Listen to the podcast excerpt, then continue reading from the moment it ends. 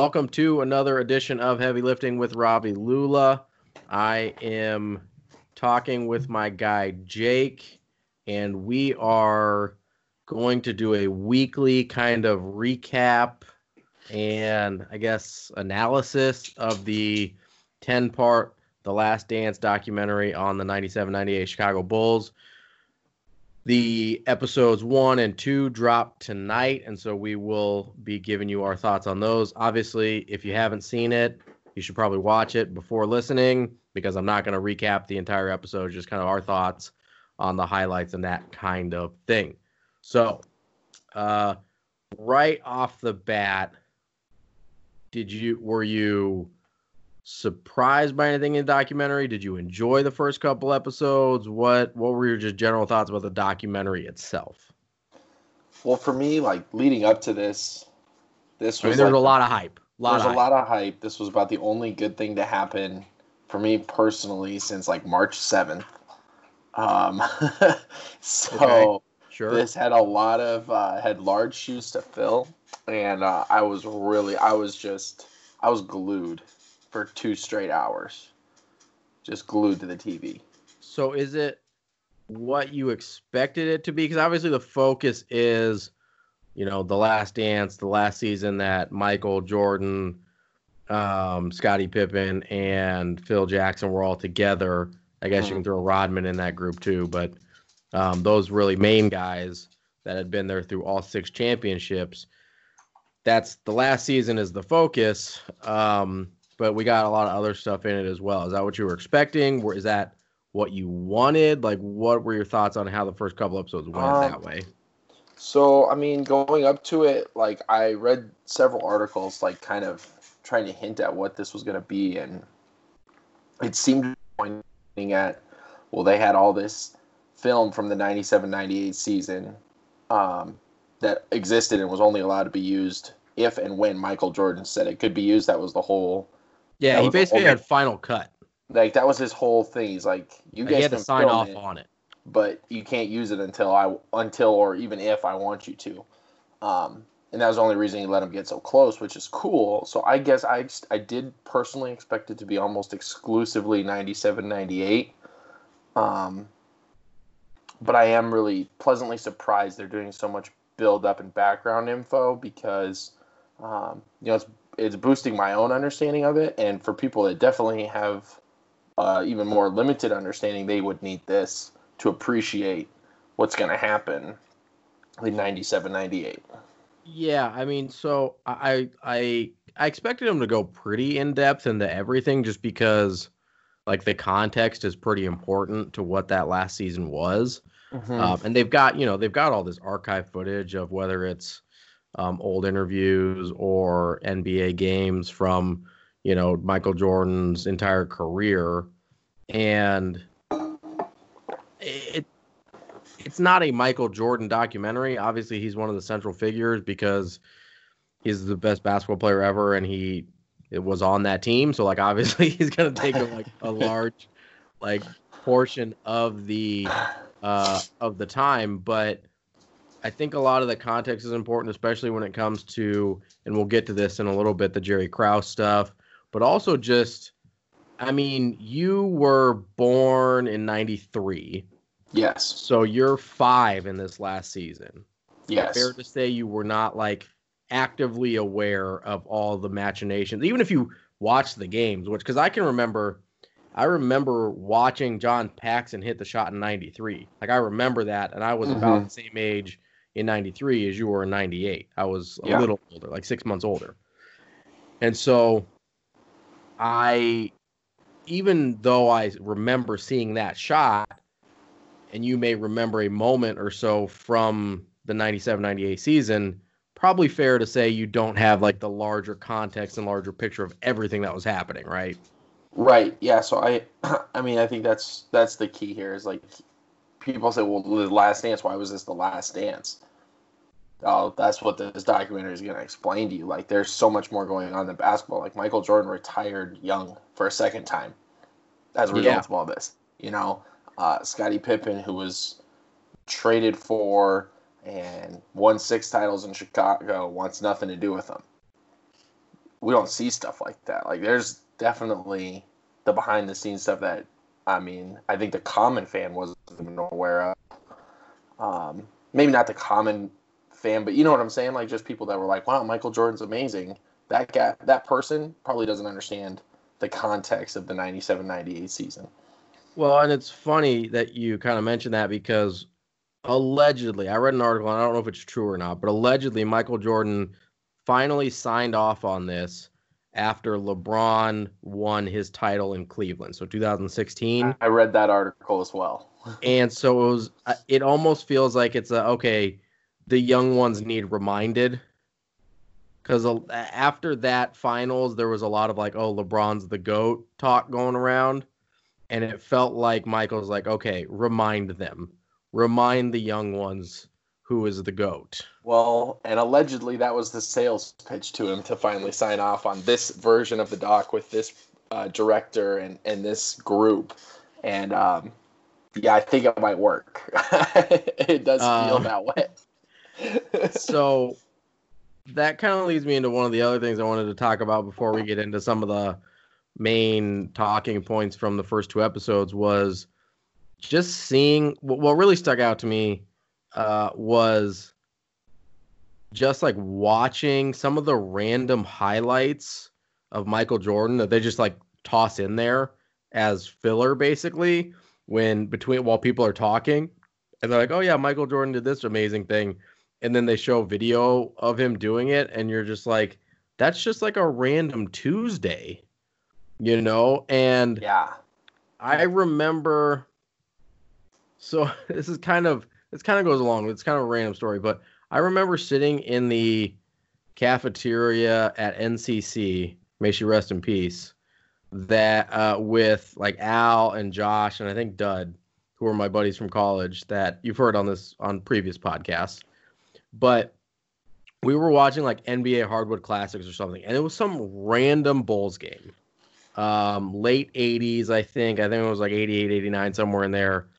And this is just some random, I believe it was a regular season game. I was on NBA Hardwood Classic, so obviously something happened. And I don't know if it was like a high scoring Jordan game or something like that but it was just a ran. It wasn't a final. It was just a random game, and we only caught probably half hour of this random game, and in a play that didn't even count, Michael Jordan got fouled before the shot, and he's like at the free throw line and just throws it backwards behind his head because he had gotten spun around on the foul, and it just goes in, and nobody says anything about it, and it's some random game from like 1988, and he did things that were just so spectacular so regularly that the commentators didn't mention it and we no. saw it didn't even i mean it didn't even count it was before the foul or it was after the foul and we just happened to catch it in some random game that we saw on NBA Hardwood Classics and it wasn't even like the reason it was a hardwood classic like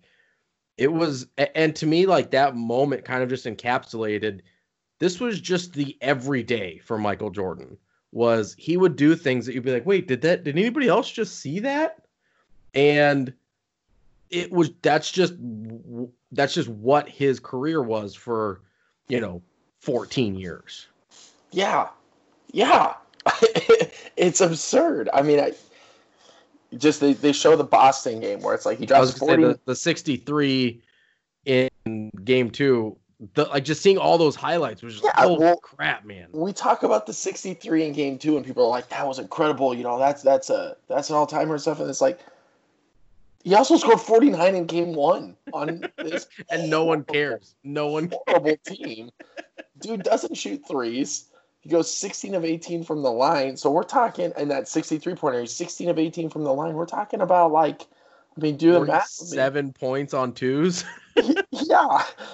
I mean, I guess he probably had to have a three in there somewhere to make the the math work. Yeah. Okay. Yeah. And then he, I mean, and and you look at the lineup of the Celtics, who won sixty seven games. I think I saw that year. Yeah, and that the eighty six Celtics are one of like our an all time team. Yeah, like you so take a a team from a single season, sixty seven Celtics is in the conversation. You mean the 80, 86 Celtics, sixty seven. Yeah, you said the 67 Celtics. Oh, yeah, my bad. The 86 Celtics had 67 yeah. wins, and they you, you put them in the conversation for just like the best like single season team.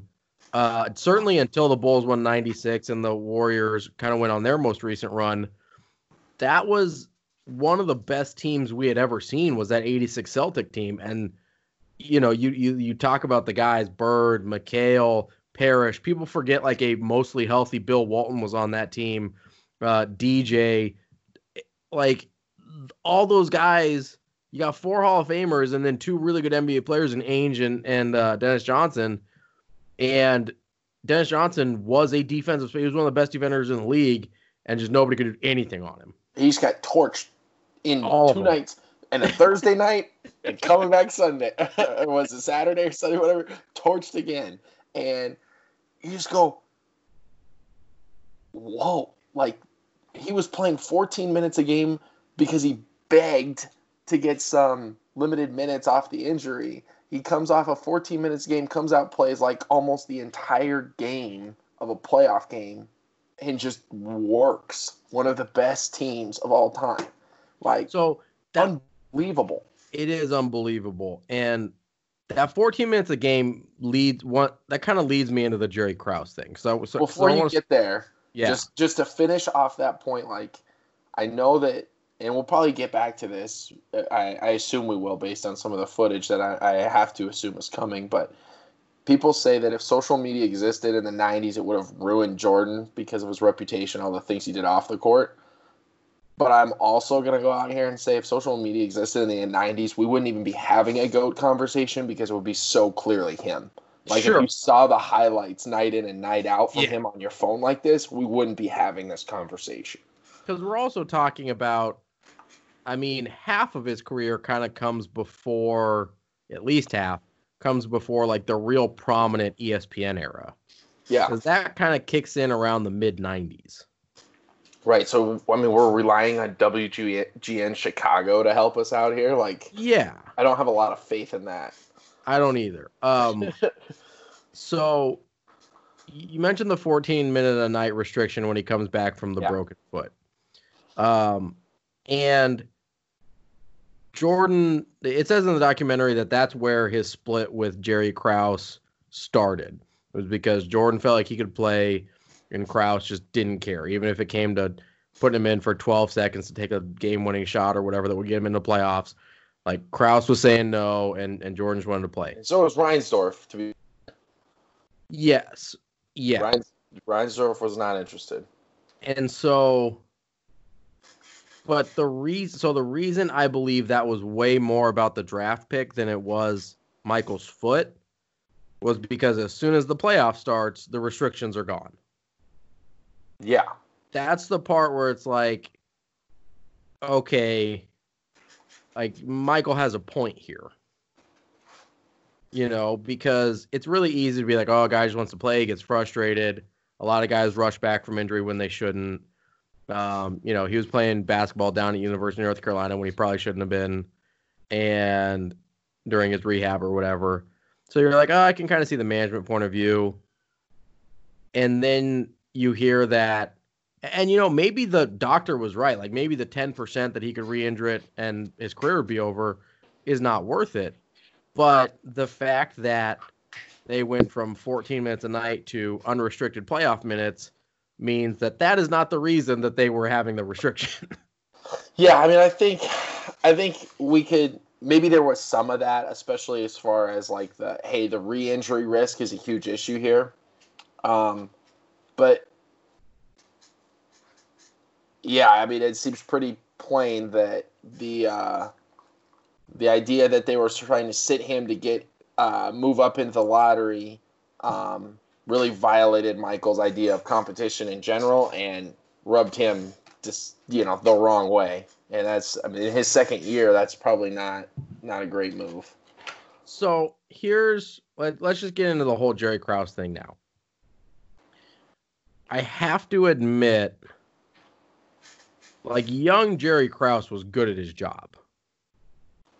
And I don't know how much there is around that. Because so, he pulls off the Scottie Pippen trade. So they didn't really give me a context. Did you look up what was the Scottie Pippen trade? Like what was I believe it, it was Olden Polynice. um, was the main part of that trade. I'll look it up right now.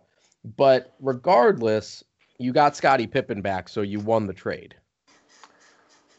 Right. I mean, I get like we say that now. At the time, did it seem like, hey, that's a pretty fair trade? You know what I'm saying? Like that's that. That doesn't matter though.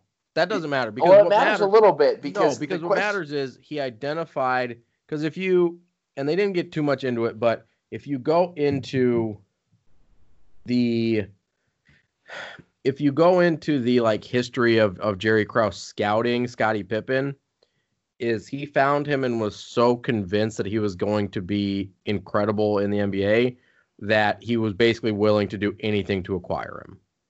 And he was trying to keep him under the radar as much as he could, and it just didn't work because he got too good.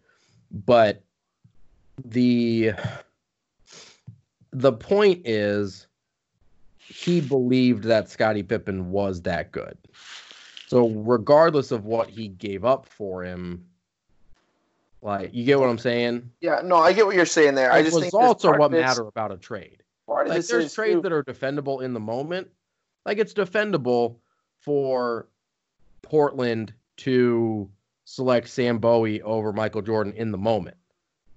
It's defendable. They had Clyde Drexler. People weren't doing the positionless basketball thing yet. Sam Bowie as a big guy made sense. But it's the results that matter. Right. Well, I think part of the only reason I bring that up is because, I mean, is he he didn't draft Jordan, so does he get does he get a little lucky with Scottie and then basically not know how to do his job for the rest of his life? Because even after this whole thing, he was not good at his job. Like their rebuild was heinous. It was. I, I will give you credit. The the rebuild was heinous. But that's what I'm oh. saying. Young Jerry Krause, I think, was good at his job because okay, so the trade was Pippen. Uh, it was Pippen for Polynice and future draft pick options. Um, so there must have been some uh language in there that made that more complicated in terms of what picks they actually got. Um, but in that same draft, they also picked Horace Grant, who became a huge part of their first three-peat. And Sneaky was a really big part of that young Magic team that got dismantled when Shaq left. And didn't he also make an appearance on the late '90s? Late he did. Phil Jackson liked him a lot, so, so he brought him back. I mean, Horace Grant so, was a good. Player. Horace player. Grant's a big, a huge pick, especially at number ten. Like you're not guaranteed to get a good player at ten. Sure. And he made he got Horace Grant and Scottie Pippen in the same draft. Like that's the first three-peat right there. Yeah, that's a. I mean, those are big pickups. Yeah. Now listen, it's it's a lot easier when you already have Michael Jordan in place. that's the. But we've seen how hard like people had LeBron James and Cleveland couldn't figure it out. Miami figured it out because they the players figured it out for them, right? They were like, "Hey, we're all gonna play together." And then the first year they still couldn't get the role players right. And then his first year, in LA, they couldn't figure it out. For a lot of his time in the second stint in Cleveland, they couldn't really figure it out. So having the guy, yes, is a huge first step in the right direction, but there's a lot of other steps that still have to occur. No, that's true. And I'm not trying to like just say, you know, that Krause was always bad at his job, but I do want. I mean, I, if we're going to be evaluate him, like I do want to make sure that we look at it all the way through. Like the Scottie, the Scottie move and the Horace Grant pick, um, make him look like he's very competent at least early. Well, and then you've got, I mean, he does acquire. Um, he was obsessed with Tony Kukoc, who maybe wasn't as good as he thought he was going to be, but still was a like key contributor on the second three-peat. Yeah, the Tony Kukoc stuff is kind of where he starts to fall off because um, people can look at it and say, well, he was ahead of his time, but in all reality, Krause thought Kukoc was going to be the best player on that team, and Scottie and Michael hated him for it even more. And Kukoc well, was not the best player on that team. Was more it, that was more about that was about the money, the money that he gave Kukoc instead of giving that money to Pippen. That's what really kind of turned the tide against Kukoc. But if you take Kukoc for what he was, he was an important part of the second three-peat. So I, he was. He, he was. was a good basketball player. He just wasn't, you know, Dirk. Although Kukoc probably plays way better in today's game. Well, that's the thing is people will argue he's ahead of his time um, with that, but I'm again I'm like I'm not 100 percent convinced Krause knew exactly what he was doing. It's just sometimes you can make moves look better or worse as time moves on, right? So, and the other thing is like you know he acquires Steve Kerr, which was an important role player on not just mm-hmm. Bulls but also Spurs uh, championships. Mm-hmm. Um, he acquires Ron Harper, who was uh, pretty good with the Clippers, but was a point guard defender type that didn't need the ball. Um, so like he so, did a, I thought he did a really good job around a, uh, of acquiring guys that fit well around Jordan. He at least early. Did. And it's and early too. He had a really good relationship with Phil Jackson, and Phil Jackson um, helped a lot with that because he could piece together the personality types, and so he found good fits and that was a big sure. part of. I've read uh, some of Phil Jackson's uh, books and things, and that was a big part of what he talked about. Is they worked together to get some of these correct players and pieces and get the most out of them. They they Popoviched them a little bit and said, "Okay, Harper, you're not this great scorer, but you don't have to be. So exert all your energy playing defense, and then just make the dead wide open shot that you need to every once in a while." You know. Um, so they tried. Well, they had to find guys that could handle Jordan's personality. Sure. Oh, that's a big part. Was not the big part. Easy task. And Krause was not alone in that. And so when Krause was working with everybody, yeah, he was good at his job. So the problem becomes when he starts to think he's too good for everybody. And that's where I wanted to get to was the ego mm-hmm. That plays into Jerry Krause. Because I've done, I've read. I mean, we're both like Michael Jordan obsessive, right? So, and yes, like we've both read like multiple Jordan or Phil Jackson or Bulls dynasty books. Yes. Um, and a lot of the guys that you see in the documentary as being interviewed, whether it's Sam Smith or some of these other guys, have written some of those books. Um, so you're getting just kind of like extra source material, and they might get to some of this stuff here, but and they talked about this earlier is Krause had kind of that he wanted the credit so badly uh-huh. and a lot of that's because of like you know his appearance and his like time growing up and everything but he genuinely believed he was just as he was as important to the dynasty if not more important to the dynasty than michael jordan and obviously more, that's yeah. just not true correct and so the ego to even think that's true much less try and get other people to believe it, much less try and operate the franchise as if that's true, is uh, it would be laughable if it weren't so sad. right? Because it's, I mean, because that's basically, and I think we'll get to this, his ego and his refusal to keep Phil Jackson around, which he knew meant not keeping Michael Jordan around, basically had pushed Michael Jordan into retirement. Yeah. I mean, the lockout's a factor there too, because there's a huge lockout the next year also. So right. that's also a factor.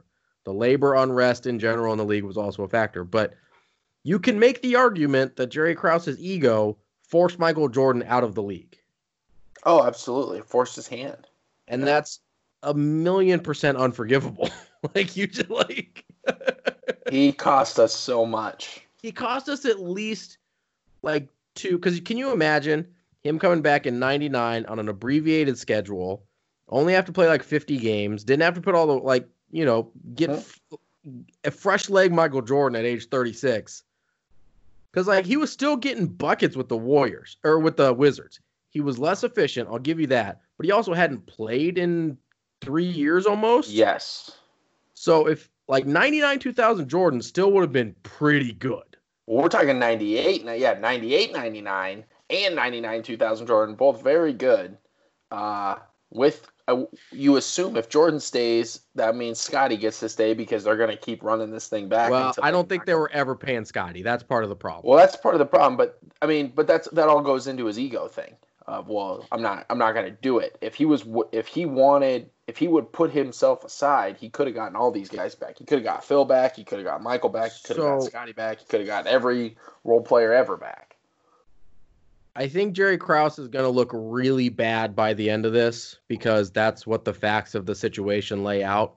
I just wanted to acknowledge because we haven't gotten all those facts yet, although it's some of the stuff that that we're aware of and that a lot of people are aware of, especially yeah. people that lived through it and were older, that there was a time where he was very good at his job.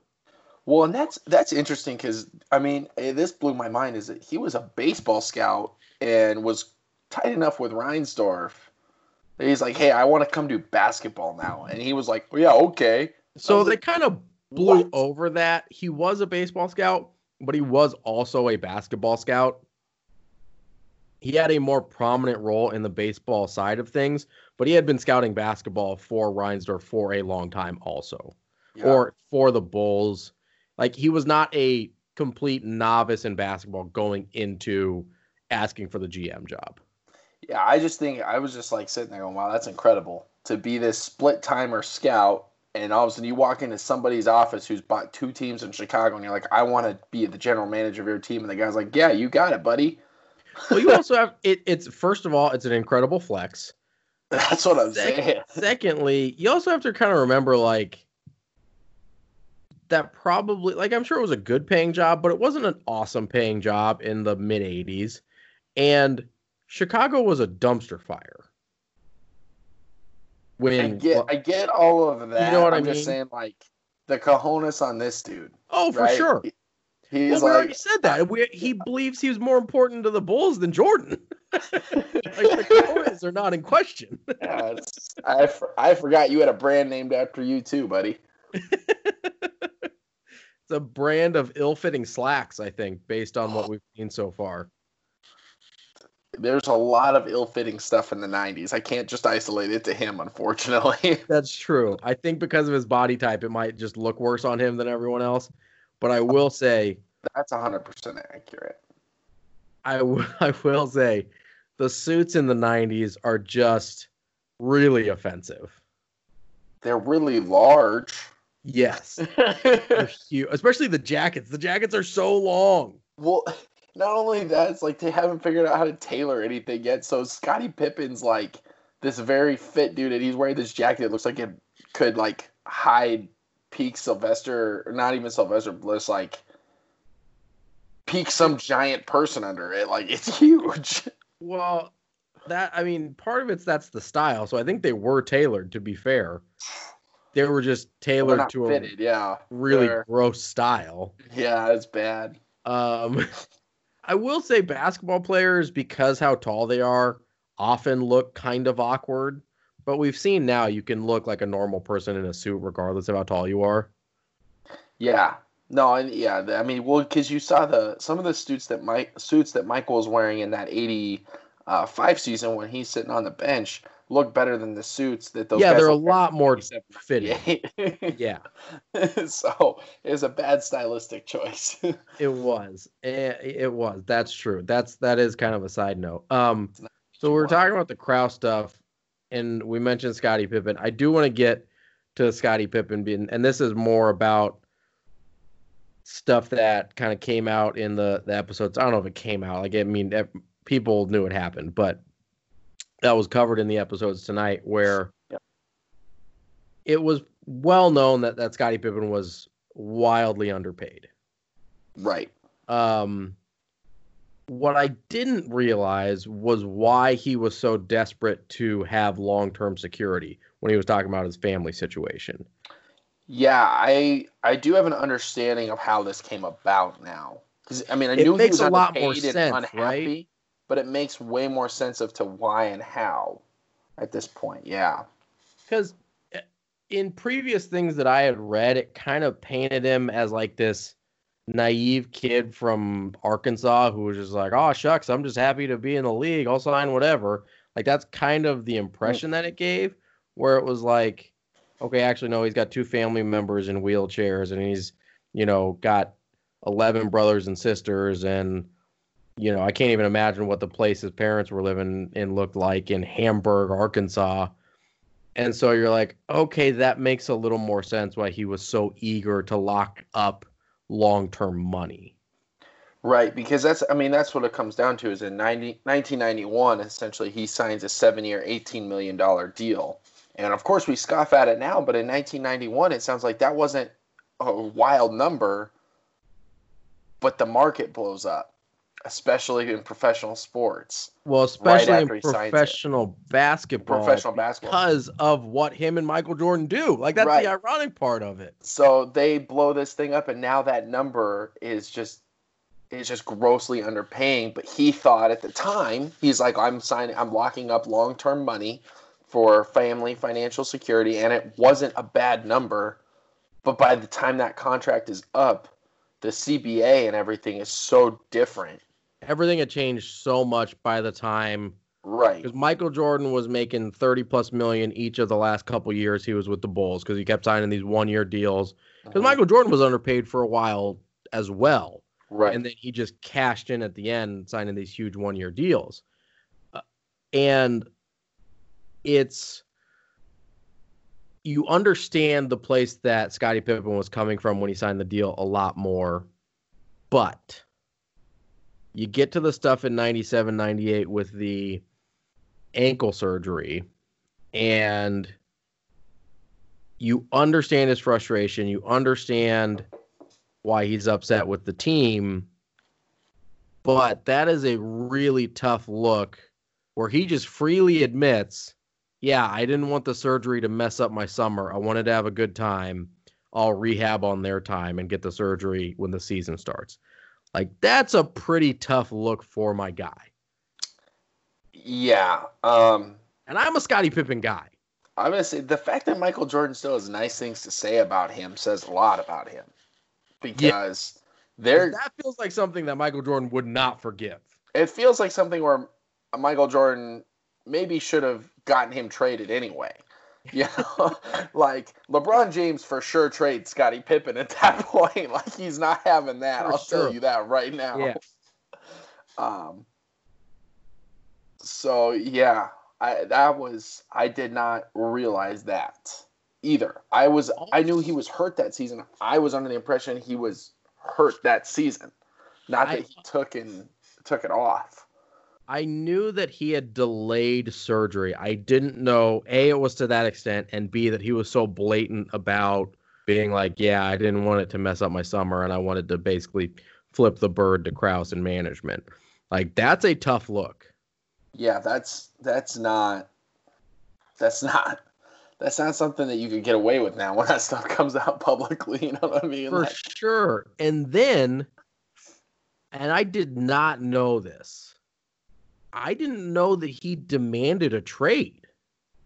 Yeah, see, I was too young to catch that stuff, you know, like in the news side of it. I mean, I, I watched him on the court, but I didn't like pick up on any of the stuff behind the scenes. So I didn't realize that he'd also now tried to make the flex just like just get me out of here.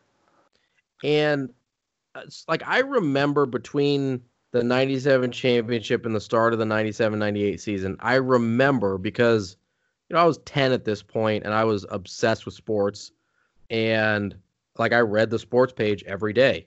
And if there was anything uh-huh. I cared about, I read those articles, whatever. So I remember there being issues in terms of whether or not the team was coming back in 97 98 as it was constructed. I did not realize that Scottie Pippen had demanded a trade. And I really didn't realize because I was a kid the extent to which Jerry Krause wanted to rebuild. Because as a kid, I'm like, oh, they would just won the championship. It's Michael freaking Jordan. Yeah, they're going to bring them all back, you know? But it seemed like, and this is where that ego comes in for Krause again, he really wanted to prove he could do it again without Michael Jordan. Spoiler alert, he couldn't. Um, and then also, yeah, I the the trade demand kind of caught me off guard. Yeah, I just I missed that. I mean, I'd known that the trade stuff had circulated around Scottie. I just it everything. I knew else, the team had tried to trade him a couple times. Yeah, it just seemed like uh, it didn't seem like it really uh, originated with him. Um, but now to hear it like so plainly, yeah, you you know they said he demanded one. Um, it's really interesting. I'm kind of curious on who exactly then stopped it because Krause wanted to trade him and he wanted to trade. So somebody in this Reinsdorf, Phil Jackson, Michael Jordan circle has to come in and, and stop this whole mess. Well, and you wonder it's you know obviously Reinsdorf stepped in and made sure Phil got signed for 97 98 so you wonder if it's a Reinsdorf play the other possibility is I believe it was like 94 the Bulls were on it it might it must have been right after so maybe 95 it was right after Jordan came back mm-hmm.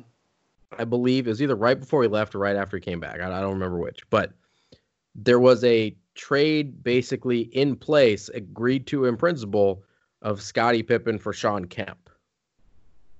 Mm-hmm. And basically, I believe, as the story goes, Michael put the kibosh on it. He was just like, nope, not happening. So I don't know if he still carried that juice in 98 with Reinsdorf, or if because everything was coming to an end, it had to come from Reinsdorf to uh, put the uh, to to nix that. I have to imagine it wasn't Phil Jackson because everybody knew it was his last year. Yeah, I think um, just thinking back to that Phil Jackson book. I mean, he touches on this part of the season, um, and I think that there's, I think that there was like a consensus between Phil and Michael that they wanted to finish this thing out, and they went to Scottie and said, "Hey, we want it. We want you to finish this out with us, and then we'll figure it all out." And I think that probably means they go to Reinsdorf and say, "Hey, don't let Krause pull the trigger." Yeah, you like know? Scottie's on board. We got Scottie on board. Don't let him. Pull the trigger. Yeah, we'll talk him down. Don't let him down. Foolish, and keep him the heck away from Scottie the next six months. uh, and watching the video of Krause riding that team bus is just baffling because you hear them. They, they make fun of him constantly. Like, why would he even want to be around that? Like, take a car, man. like, what are you doing?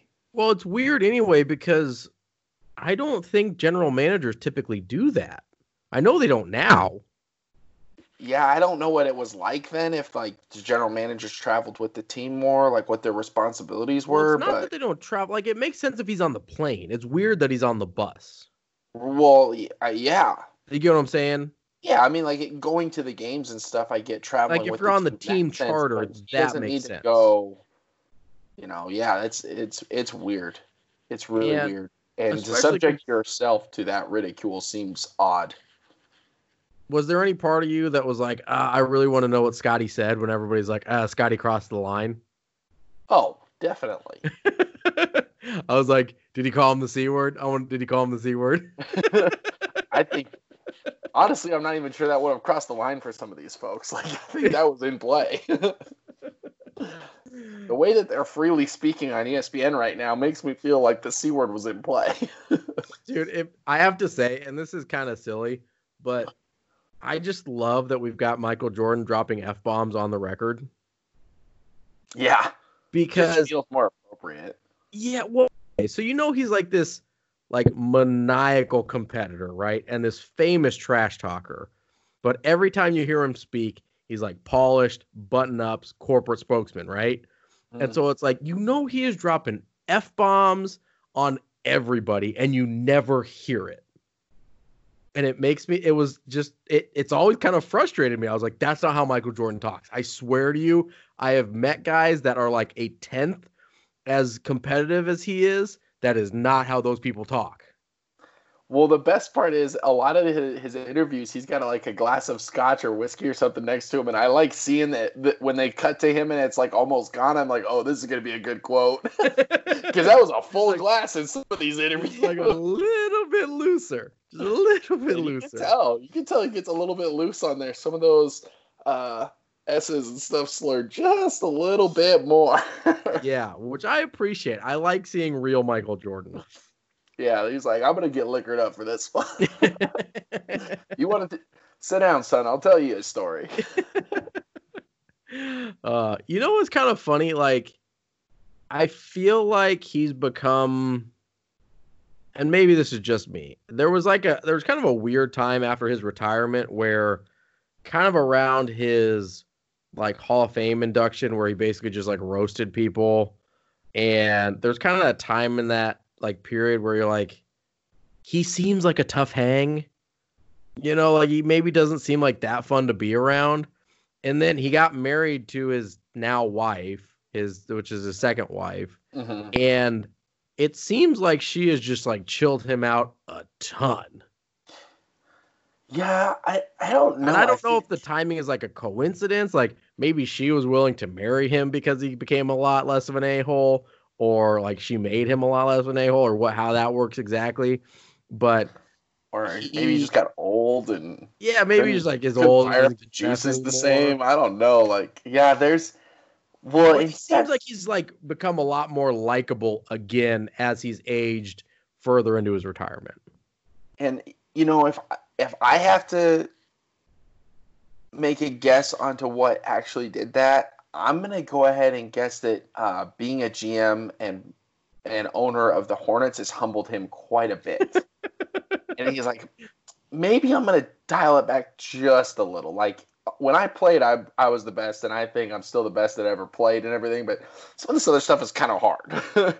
Uh, because you know early in his career he he made i mean he's quoted in books as saying number one i'll be able to leave basketball and i don't want to do any of that stuff which that's a lie uh, didn't quite work out that way and number two is he thought he was going to go be a professional golfer because if he thought that was he was good enough without barely practicing that if he actually practiced he would easily be a professional golfer and that turns out it's actually a lot harder than he thought um, as well. So I think he's had to have like there was like this little bit of uh, frustration post retirement that made him even more of an a hole, and now he's kind of humbled and back down to reality. I don't even know if it's like a humbling so much as just like a perspective on understanding like oh, I was just that good at that one thing.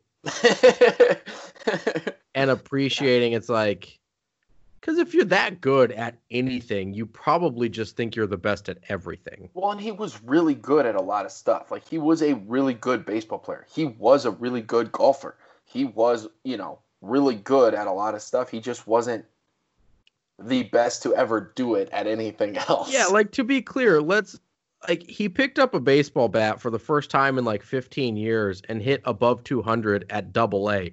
Like I don't think people appreciate how hard that is. No, people don't. And like the Jordan Like- rides the bus uh 30 for 30 whatever. Francona says he was on his way up. Said he was getting called up and he's went back to basketball. Like he yeah, did. it. that he was playing a lot better in that fall league Yeah. um before he went back to basketball uh the year before he went back to basketball. And it was listen i'm not saying he would have been a, a superstar at baseball or whatever. I think he would have been successful if at whatever athletic endeavor he chose if he had chose it at 18 you know what i mean? Like Oh, i yeah. feel like he definitely would have figured it out just because of the work ethic. But to pick up a bit like i i did a adult baseball league when I was like 25. And I had probably swung a bat regularly until I was 20, 21. So I'd taken three, four, five years off, somewhere in there. Hmm. And I couldn't hit at all. Like I could still throw, could still catch. Still, I did I did some pitching in this adult league. This is like an adult rec league, right? Not double A baseball. And I was 25, much less further removed from that than Michael Jordan was. And like I couldn't hit worth anything. Like it was so hard to get the timing back. And to not pick up a bat since you're in high school basically. I think I don't think he even played baseball in high school competitively. Like I don't think he played baseball on the high school baseball team. I think he Um, quit before high school. I think he was 14 when he stopped playing baseball. Was he? Yeah. It's like right around that high school. I think it was 14, 15. And so you're talking at least 15 years that he just is not competitively swinging a baseball bat.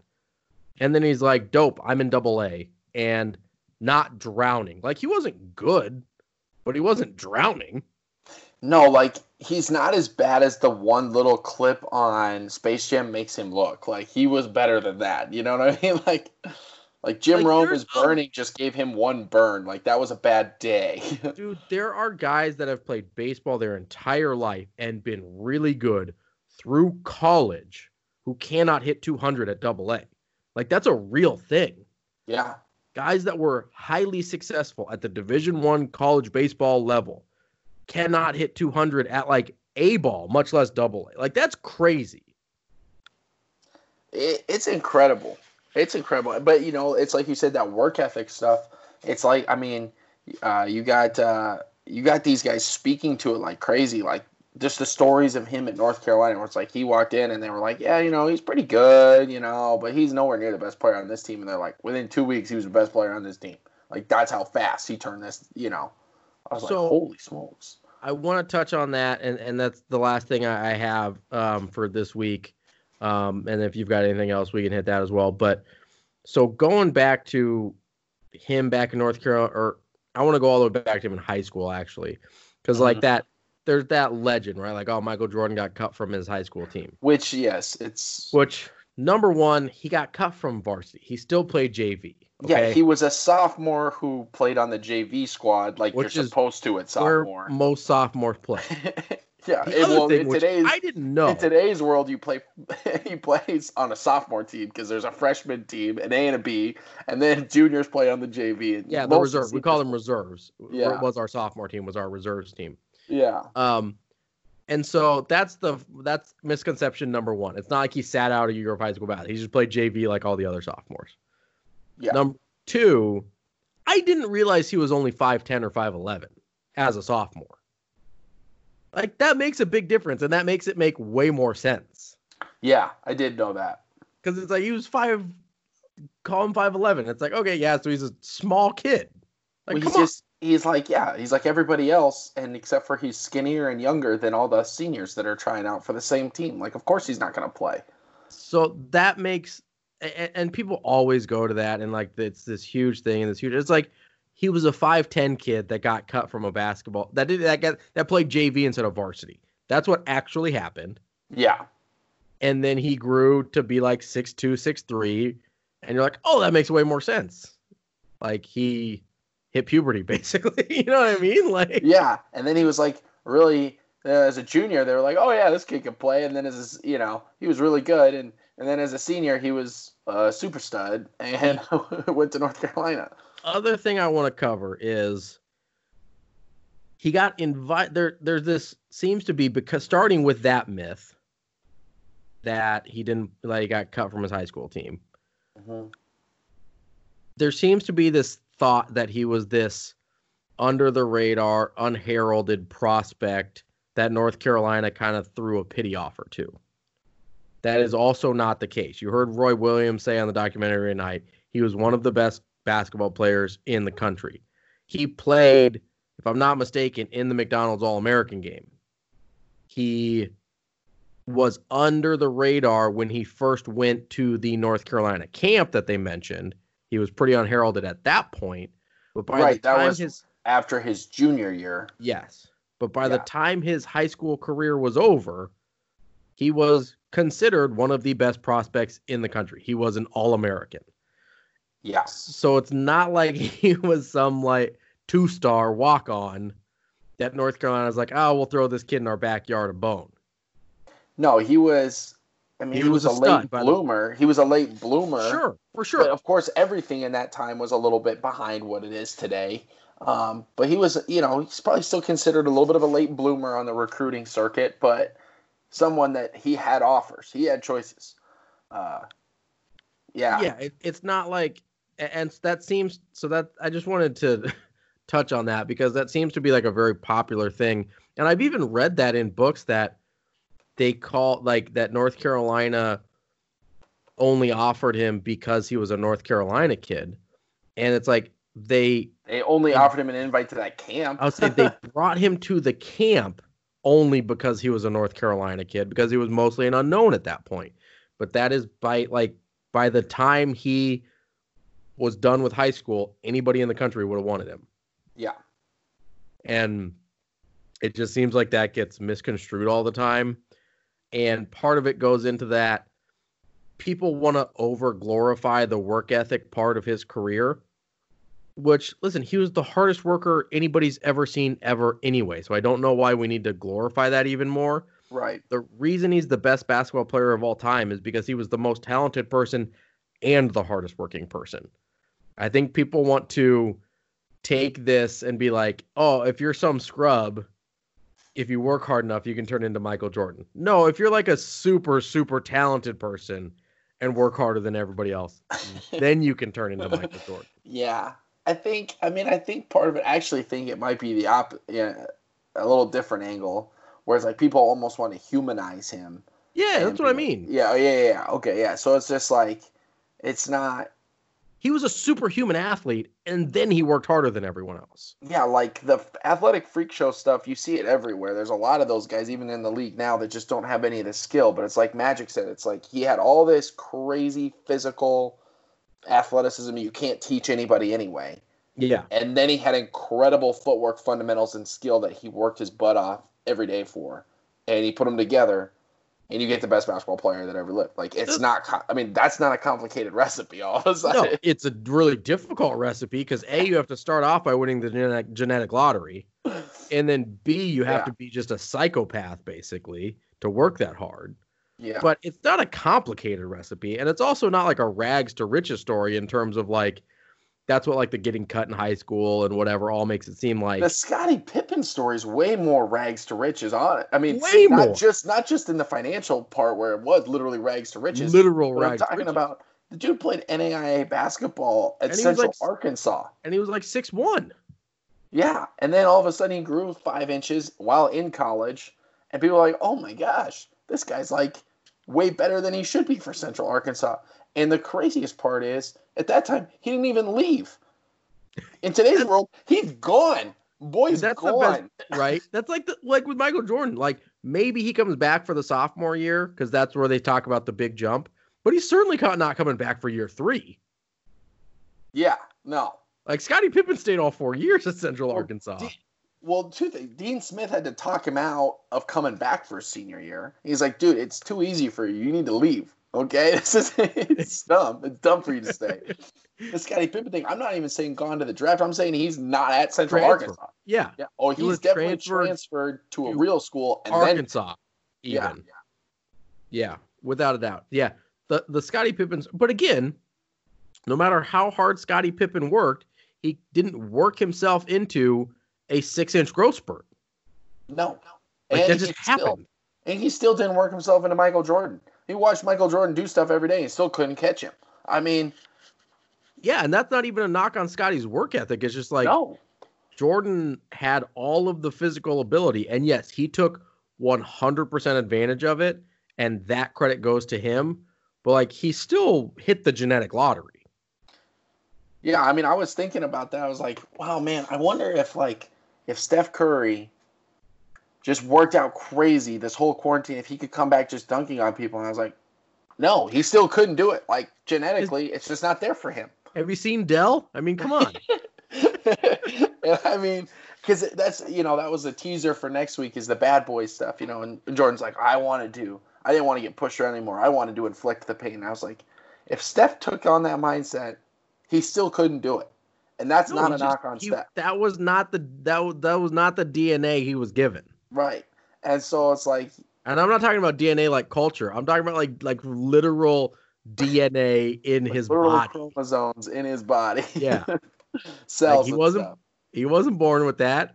That's cool. He was born with supernatural hand-eye coordination, Yeah, which and like the Which ability to repeat that motion, which is Yeah. a different kind of athleticism. Like his body control is impressive in a different way. He doesn't have the explosive athleticism, but he has like that body control athleticism, hmm which is another thing. Like we've both seen guys that are super fast and can jump super high that cannot control their body in any other way. no. And even a little so, like, there's different kinds of athleticism, right? And like Michael Jordan just had all of them. He just had all of them and the work ethic because there's a lot of then guys. he who- worked harder than anybody in the Yeah. history of mankind. So it's just, I mean, and that's not again not knocking anybody here, but you have to put it in perspective. Like this dude has some gifts. I mean, there's just some things that that we can't explain There's except for the fact that he's you can't different than work ethic your way into. That's all I'm saying. And Well, I feel yeah. like that's part of the Michael Jordan myth. And I feel like he he feeds into that myth because it sells sneakers, right? like, oh, if you wear the right shoe and you do whatever and you work hard enough, like you can be Michael Jordan. He knows you can't be Michael Jordan. He knows that. You're telling me no matter what I put in that Gatorade squeeze bottle, I'm not turning into Michael Jordan?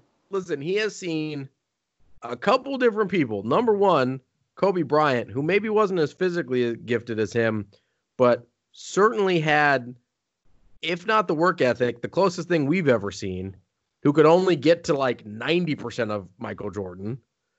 And then you've got LeBron James, who is like the biggest physical freak show we've ever seen. Who I don't know what his obviously he works hard, but I don't know what it's like in terms from like comparing to Michael Jordan. And like he's just sort of getting in the conversation. You know, like that's he's seen the biggest freak shows to come along since him not get that close. He knows that some white kid in South Dakota buying Jordans ain't gonna get there. How dare you? That felt personal. That got personal. we were talking a lot of just like abstract, and I made it real, abstract, real. And you, you made it real personal. Wow, that was that cut me. That cut me. you cut me, Mick. Do we need to go into your heritage? Listen, there ain't no five nine half Indian kids making it to the NBA either. Like I know that.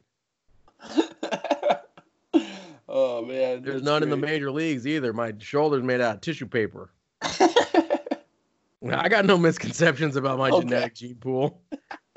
uh, no, I yeah, this is some of that stuff. It's gonna be. I just think that's what's gonna be good. Is I think people are gonna get a better idea of what, um, and, and reminded not just a better idea, but just reminded of what who he was and how unbelievable he was, and how just you can't you can't well you say you can't work ethic your way into it. You can't just comprehend it on some other level. There's no there's no actual comparison to him.